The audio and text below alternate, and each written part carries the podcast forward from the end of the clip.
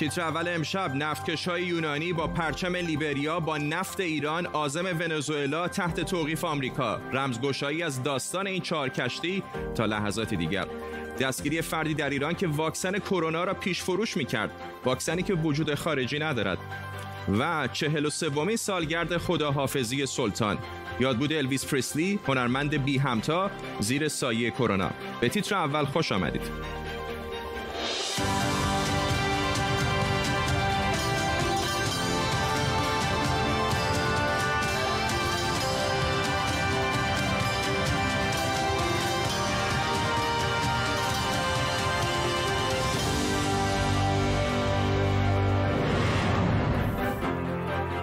سلام بر شما. فاینانشال تایمز در گزارشی نوشته مالک یونانی چهار کشتی حامل نفت ایران به طور داوطلبانه اونها رو تحویل مقامات آمریکایی داده.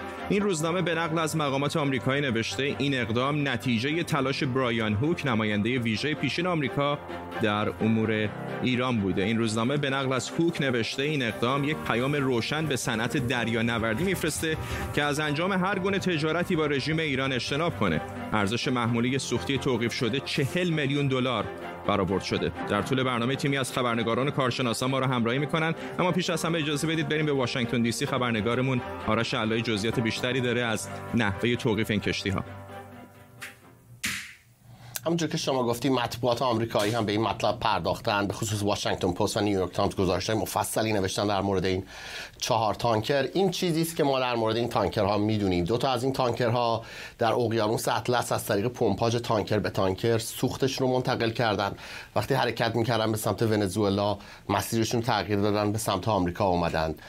آم دو تا تانکر دیگر در دریای عرب که جنوب دریای عمان هست، نیویورک تایمز نوشته که امریکایی ها گذاشتن که این دوتا کشتی که با پرچم لیبریا هم حرکت میکردن از ایران تا اونجا که میتونن دور شن که احتمال درگیری نظامی رو به صفر برسونن. نیویورک تایمز در ضمن میگه این که ایران روز چهارشنبه نیروهای سپاه پاسداران رو فرستاده که از طریق هلیکوپتر بپرن روی عرشه یک تانکر لیبریایی و اون رو متوقف کنن، اشتباه ایران بوده که فکر کرده این سوخت خودشه، بنابراین رفته که اون سوخت رو نجات بده، ولی بعد پنج ساعت متوجه شدن که تیرشون به سنگ خورده. امریکا میگه که این پولهایی که در از فروش این نفت حاصل میشه رو به یک صندوقی میریزه که این صندوق مال قربانیان حملات حملات تروریستی است که از طریق جمهوری اسلامی انجام شده. این رو با هم باید اضافه کنم که ما در ایران اینترنشنال به وزارت خارجه آمریکا ایمیل زدیم، مخصوصا از دفتر خانم مورگان اورتگاس، و از ایشون خواستیم که با ما مصاحبه کنن تا در این زمینه اطلاعات بیشتری بگیریم. ممنونم از سارا شلعی خبرنگار ما در واشنگتن دی سی. همونطور که آرش هم اشاره کرد، چند روز پیش بود که خبر رسید که این چهار نفتکش که محموله سوخت ایران رو برای ونزوئلا هم می‌کردن، به درخواست آمریکا ولی داوطلبانه راهشون رو به سمت هیوستن در تگزاس کش کردن. حالا ببینیم این نفتکش‌ها از کجا اومدن. اونچه که می‌دونیم اینه که اینا از چند وقت پیش چرا خاموش راه افتاده بودن. اینجا توی کیپ ورد، کشوری کوچک در غرب آفریقا، ردیابی شدن و مقامات آمریکایی اونها رو توقیف کردند. مالک یونانی نفتکش‌ها که با پرچم لیبریا حرکت می‌کردند، فردی به نام جورج گلازوگلو که اسمش در چند جای دیگه هم به عنوان یکی از کسانی که در حمل سوخت از ایران کار می‌کنه مطرح شده. محموله این کشتی‌ها که گفته شده بین یک تا یک و نیم میلیون بشکه بنزین بوده، قرار بوده که به ونزوئلا برسه. ایران این موضوع رو تکذیب کرده، ولی سخنگوی وزارت خارجه آمریکا گفته ایران به ونزوئلا مواد سوختی میرسونه. اگه یادتون باشه همین یک ماه پیش هم چند تا نفتکش از ایران به ونزوئلا رفتن. آمریکا میگه این نفتکش‌ها بدون استفاده از نیروی نظامی به جای ونزوئلا حالا به سمت بندر هیوستن در حرکتن. مهدی مصلحی کارشناس بازار نفت از لندن با ماست. آقای مصلحی، میخوام این ازتون بپرسم که آنچه که خبرگزاری‌ها دارن منتشر میکنن به نظر میاد که با توافق صورت گرفته، یعنی اینطوری نبوده که مثلا نیروهای نظامی آمریکا وارد این کشتی‌ها بشن. خود مالک یونانی توافق کرده، حالا با توافق، با تطمیع، با تشویق، با تهدید، که این کشتی‌ها رو دست مقامات آمریکایی بده. حالا چقدر ایران باید نگران این باشه که این خطر براش وجود داره که در آب‌های بین‌المللی کشتی‌های ایران با پرچم ایران یا با یک پرچم دیگری در حال حرکت باشن و مقامات آمریکایی بیان و این کشتی‌ها رو توقیف کنن؟ با درود به شما و بینندگان عزیزتون. ببینید، ابتدا توضیح بدم که ایران ده تا انتخاب نداشتش تا به حال، لااقل فقط دو تا انتخاب بود، یکی اینکه نفتش رو به چین بده و یکی هم به ونزوئلا. خب چین میگرفت و, و با قیمت بسیار پایین و به ازاش کالای چینی بسیار نامرغوب و خدمات چینی میداد. انتخاب دیگه ایران بودش که از طریق ونزوئلا بده و به ازاش حالا دفعات قبلی طلا گرفته یا هر کالای دیگه ای رو که از ونزوئلا میتونسته به ایران میداده. ولی به این ترتیب این نفت رو تا اونجایی که من مطلع هستم به صورت اف او بی به ونزوئلا فروخته بوده، یعنی دیگه پولش رو ونزوئلا با حالا پول داده یا هر چی دیگه، نفت دیگه متعلق به ونزوئلا بوده و در این مسیر بوده. حالا وقتی که این مسیر قطع میشه، یعنی اگر امریکا چشش رو میبست روی این قضیه، خب این میتونست ادامه داشته باشه، باز هم همون دو راه رو برای ایران میموند.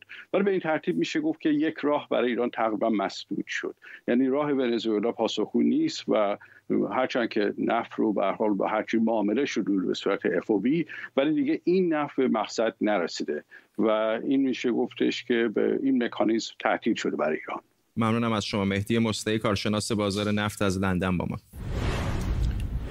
خبری بهتون بدم، دقایق پیش به دست ما رسید. وزارت خارجه امارات متحده عربی کاردار جمهوری اسلامی ایران رو در ابوظبی احضار کرده. این اقدام در اعتراض به سخنان حسن روحانی در رابطه با عادی‌سازی روابط امارات با اسرائیل انجام شده.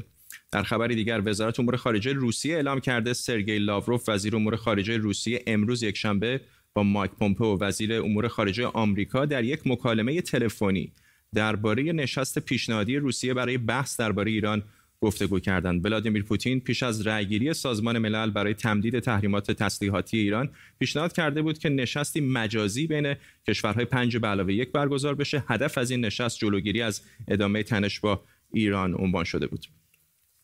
سخنگوی هلال احمر ایران گفته حدود دو میلیون دوز واکسن آنفولانزا به کشور وارد شده. محمد نصیری گفته پیشتر قرار بود یک میلیون دوز وارد بشه، اما حالا دو برابر اون وارد شده و در ماه شهریور توزیع اون شروع میشه. اما نگرانی اصلی الان برای کرونا است. رئیس انستیتوی پاستور گفته مطمئن نیستیم کرونا واکسنی داشته باشه، چون کسانی که به بیماری مبتلا میشن ابتلا مجدد هم داشتن و مشخص نیست اگر واکسنی هم ساخته بشه تا چه مدتی برای فرد پیشگیری و مسئولیت به همراه بیاره. همزمان سیما لاری سخنگوی وزارت بهداشت ایران در مورد آگهی‌های پیشفروش و فروش واکسن و داروی کرونا در بعضی وبسایت‌های ایرانی هشدار داده و خواستار برخورد نیروی انتظامی شده. خانم لاری در واکنش به انتشار آگهی فروش واکسن کرونا گفته بود تا حالا هیچ واکسن یا دارویی در مورد مورد تایید سازمان بهداشت جهانی قرار نگرفته و ادعای فروش یا پیش فروش واکسن یا داروی کرونا مورد تایید نیست. دقایق پیش هم صدا و سیمای جمهوری اسلامی ایران از دستگیری فردی که اقدام به آگهی برای پیش فروش واکسن کووید نوزده در سایت دیوار کرده بود خبر داد.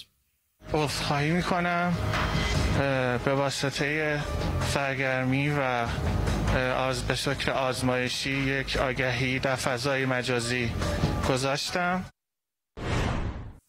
دکتر آرش علایی از لس آنجلس با ماست. آقای علایی، از کجا نشأت میگیره که چنین واکسن هایی رو میان پیش فروش میکنن در حالی که حالا به جز مورد روسیه واکسن های دیگری هنوز به نظر نمیاد که به مرحله رسیده باشن که قابل استفاده عمومی باشن؟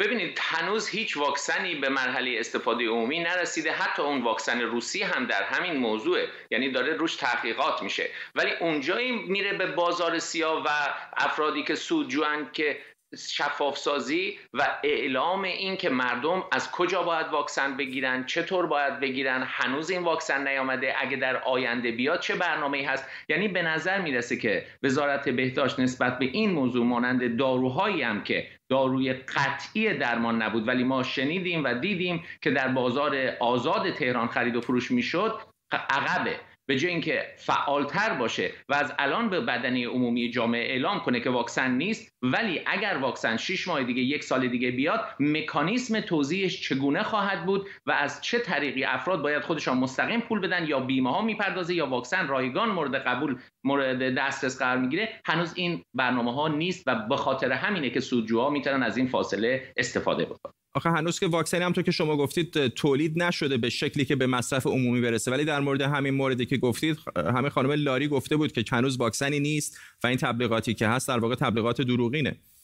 درسته هیچ واکسنی نیست، ولی میدانیم با توجه به خبرهای خوبی که از کشورهای مختلف، آزمایشگاه‌های مختلف، کمپانی‌های مختلفی میاد، در آینده نچندان دوری واکسن به بازار میاد.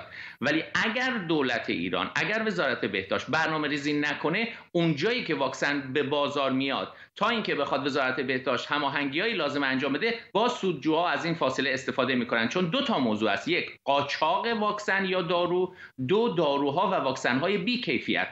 هر دوتاش مسئله میشه. یعنی فرض بفرمایید اگر در کشورهای همجوار در چند ماه آینده واکسنی تولید بشه و وارد اون کشورها بشه، اون موقع شروع میشه قاچاق. قاچاق باعث نرخ بالای واکسن و دسترسی عمومی نمیشه بش. و از طرف دیگر اگر دو مرتبه این واکسن ها بیاد و سودجوها بخوان، مثل همون داروهای رمدسویری که در ایران تولید میشد و تقلبی بود، از این فاصله باز استفاده میکنم. به این خاطره که باید از الان برنامه داشته باشه وزارت بهداشت برای یک سال آینده، نه برای یک هفته آینده. ممنونم از شما دکتر آرش علایی از لس آنجلس. با ما مجلس شورای اسلامی از یک نماینده و سه خبرنگار شکایت کرده، چون گفته بودن قالیباف به نمایندگان مجلس برای جلوگیری از تحقیق و تفحص از شهرداری تهران شصت و پنج میلیارد رشوه داده. آیا محمد باقر قالیباف، رئیس مجلس فعلی و شهردار سابق، به دنبال پاک کردن رد پای خودش در شهرداریه؟ همسر قالیباف کجای داستان اتهام فساد شهرداری تهران قرار داره؟ رابطه خیریه امام رضا با همسر قالیباف چیه؟ امشب همه اینها رو میبریم زیر ذره بین.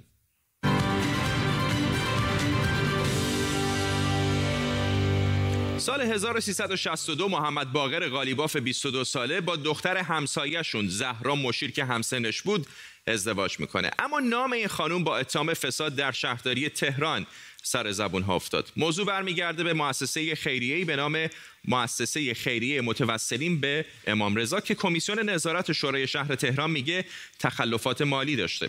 سر انتخابات مجلس این تخلفات به شورای نگهبان هم گزارش شد. بفرمایید در طول دوازده سالی که در شهرداری تهران توفیق خدمت ما داریم، کدوم پرونده فساد در شهرداری تهران پیدا شده؟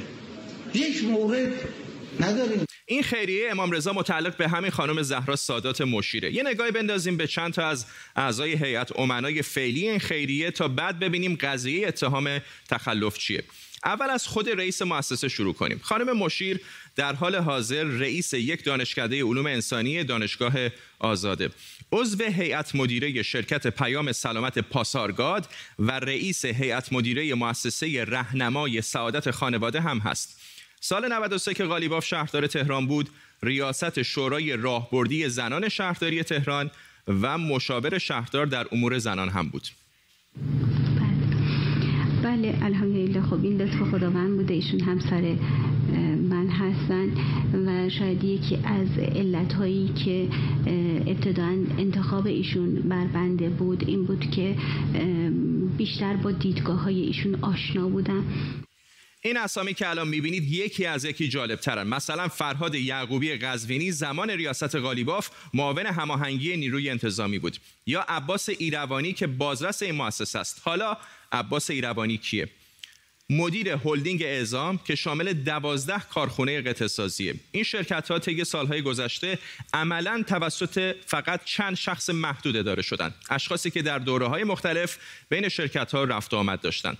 یک شبکه عظیم که بخشش رو اینجا روی دیوار می‌بینید و تازه شبکه عباس ایروانی به اینجا ختم نمیشه. عباس ایروانی الان متهم ردیفه یک پرونده قاچاق قطعات خودرو هم هست. آقای ایروانی اونطور که خودش میگه از دوستان پروفسور سمیعی هم هست.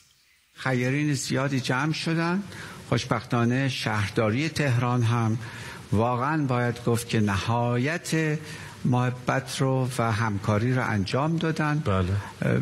و خب شخص شهردارم واقعا بی نهایت بدون هیچ نوع کوتاهی از دقیقه‌ای که برنامه ریزی شد، ایشون به عنوان شهروند همیشه گفتن من نه به عنوان شهردار و به عنوان شهروند میخوام مثل دیگران خدمتگزار باشم.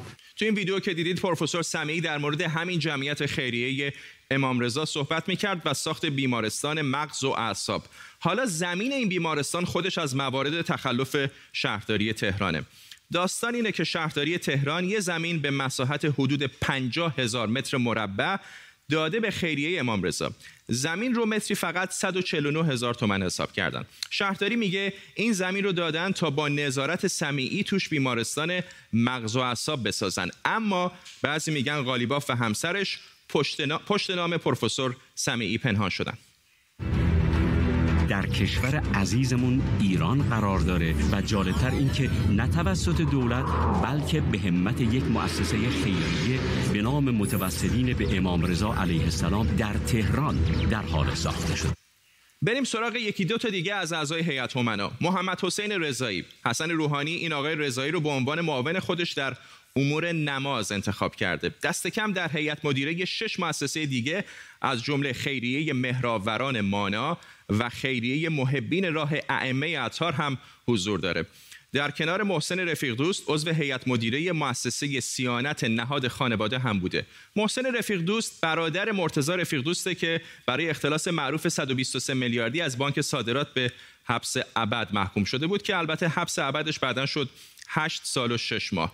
متهم اول اون پرونده فاضل خداداد اما اعدام شد.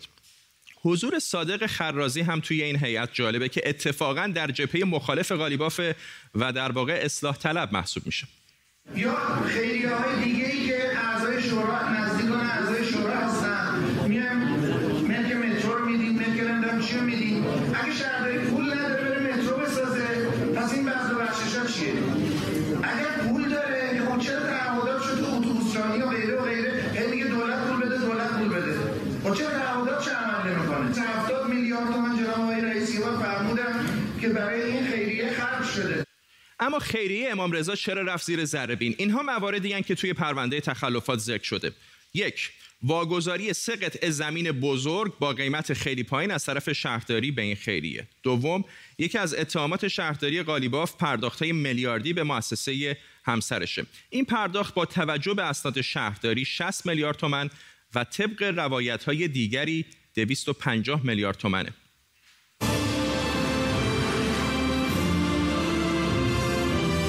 رسالتی دیگر در راه است. شهرداری تهران. قضیه قالیباف و همسرش و خیریه امام رضا اینجا تموم نمیشه و به مؤسسه شمس الشموس هم کشیده شده. در واقع شمس الشموس در ازای پرداخت عوارض باغ برره، واقعا اسمش همینه، بنیاد مستضعفان از شهرداری دو تا ملک و اجازه تراکم سازی گرفته. حالا اسم چه کسی در هیئت مؤسسان شمس الشموسه؟ الیاس قالیباف، فرزند زهرا مشیر و باقر قالیباف. یک مفسد فقط خودش مفسد باقی نمیمونه، دیگران را هم به دلایل مختلفی به فساد سوق می‌دهند. حالا با شبکه‌های هزار تویی روبرو هستیم که افراد زیادی رو به هم وصل می‌کنه، از مقامات حکومتی بگیری تا افراد معمولی. شبکه‌های هزار تویی که مثل بازی مارپیچن.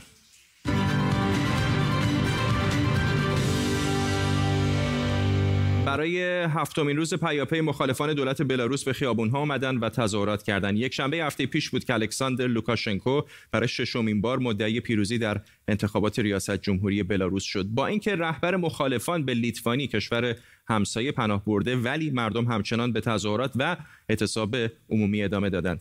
امروز حتی سفیر بلاروس در اسلوواکی هم از معترضان حمایت کرده.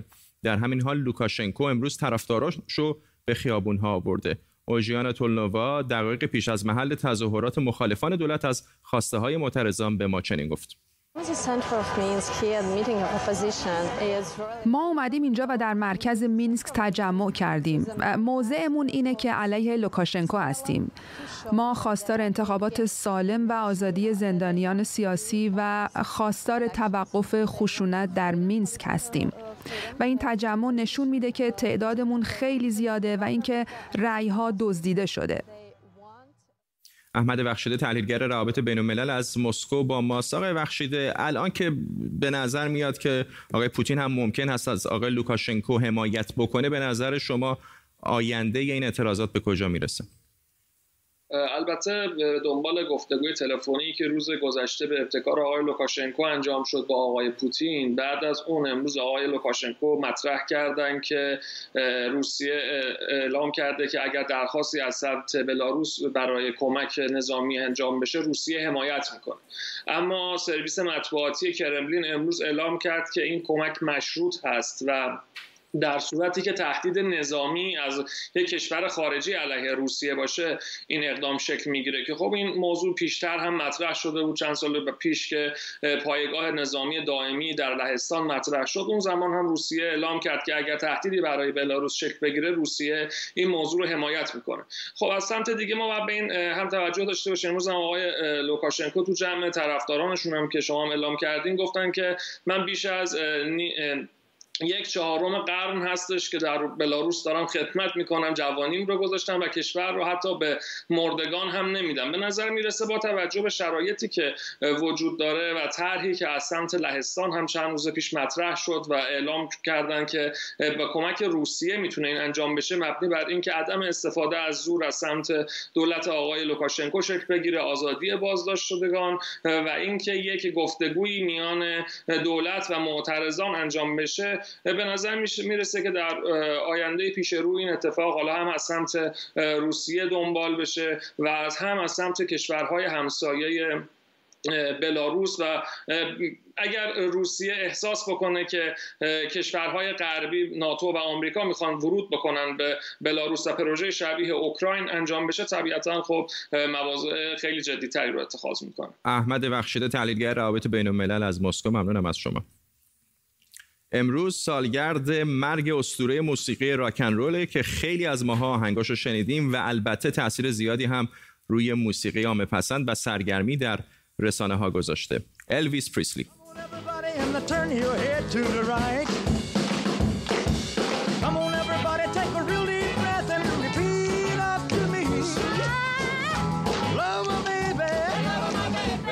اولین ترانه موفقش همه چی خوبه رو توی نوزده سالگی ضبط کرد و وقتی از رادیوی محلی منفیس پخش شد حسابی مشهور شد.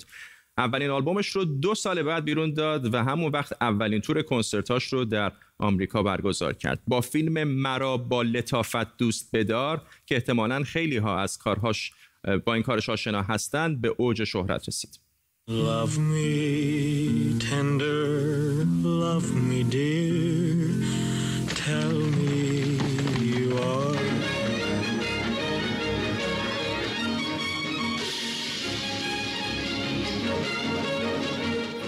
در دهه شصت میلادی الویس پریسلی در اوج شهرتش بود. سال هزار و نهصد و هفتاد و سه کنسرتش از ماهواره پخش شد و در سراسر جهان یک تا یک و نیم میلیارد نفر تماشاش کردند. یعنی اون موقع از هر چهار نفر یک نفر تو کره زمین این رو تماشا کرد. اعتیادش به مواد مخدر باعث شد که کنسرتاش یکی بعد از دیگری لغو بشن و بالاخره شانزدهم اوت هزار و نهصد و هفتاد و هفت در چهل و دو سالگی جونش رو از دست داد. این همه سال از مرگ سلطان گذشته ولی هنوز محبوبه. پریسا فرهادی خبرنگار ما از لس آنجلس با ماست. پریسا، میدونم که همیشه این موقعای سال در سراسر آمریکا، در سراسر جهان، به خصوص اونجا در لس آنجلس مراسمی برای یادبود آقای الویس پریسلی برگزار میشه. امسال با توجه به این شرایط کرونا این مراسم چطور بوده؟ درسته فرداد، هر ساله در روز شانزدهم اوت مراسم‌های زیادی مثل نمایشگاه‌هایی با تمرکز بر زندگی الویس برای یادبود الویس پریسلی برگزار می‌شد و هواداران سلطان راکن رول برای زنده نگه داشتن یاد خاطره اون به دیدار خانه محبوب او گریسلند می‌رفتن و اینجا در بلوار هالیوود جمع می‌شدن. اما امسال به دلیل شیوع ویروس کرونا و رعایت فاصله اجتماعی مراسم خاصی برگزار نشده، حداقل در لس آنجلس. ولی من می‌خوام از این فرصت کوتاه استفاده کنم و یک سری از خصوصیات اخلاقی الویس پریسلی که شاید برای دوستدارانش جالب باشه رو بگم. اینجا در کنار ستاره او در بلوار مشهور هالیوود، هنرمندان مشهوری مانند الویس همیشه بدل دارن، ولی الویس پریسلی در زمان حیاتش صد و هفتاد بدل و حالا بعد از مرگش بیش از دویست و پنجاه هزار بدل در سراسر جهان داره. همینجا در بلوار هالیوود بسیاری از هواداران الویس با شکل و شمایلی درست مثل او همیشه قدم می‌زدند، اما الان به دلیل شیوع کرونا اینجا نیستن و اینجا خلوته. اون همیشه در چکمه‌های معروفش هفت‌تیر حمله می‌کرد چون یک بار بهش حمله شده بود. موهای الویس قهوه‌ای بود اما الویس مرتب موهاشو مشکی می‌کرد، حتی موجه‌هاشو، چون طرفدار تونی کورتیس بود و موهای کورتیس سیاه سیاه بود و براق. الویس پریسلی در کلاس‌های موسیقی ناموفق بود اما به هر حال او سلطان راکن رول و در جوانی صاحب سبک و معروفیت شده. خانه معروف او در ممفیس تبدیل به موزه شد، اما خانه‌ای که در بیورلی هیلز در لس آنجلس داشت چندین بار به حراج گذاشته شد و در حال حاضر و کسانی که پول داشته باشن میتونن این خونه رو کرایه بکنن و ازش استفاده بکنن. من فکر میکردم اگر امروز به بلوار هالیوود بیایم حتما کسانی رو با شکل شمایل الویس میبینیم، حتی مغازه هایی که مجسمه های و پوسترهای او رو میفروشند، ولی همینطور که گفتم به خاطر کرونا اینجا کاملا خلوته و امسال متاسفانه هیچ مراسمی برای سلطان راک ان رول برگزار نشده. ممنونم از تو پریسا فرهادی از لس آنجلس. با ما تصاویری که سمت راست پریسا میدید میدیدید مربوط به مراسم سالهای پیش بود. اما قبل از خداحافظی این رو هم بگم بهمن مفید بازیگر و خواننده ناماشنای ایران دقایق پیش از دنیا رفت. آیدین صمیمی خبر رو در صفحه اینستاگرامش منتشر کرده. مفید که متولد سال هزار و سیصد و بیست و یک در تهران بود، کارنامه پرباری در فیلم و تئاتر ایران داره. به این ترتیب میرسیم به پایان تیتر اول امروز. تا فردا بدرود.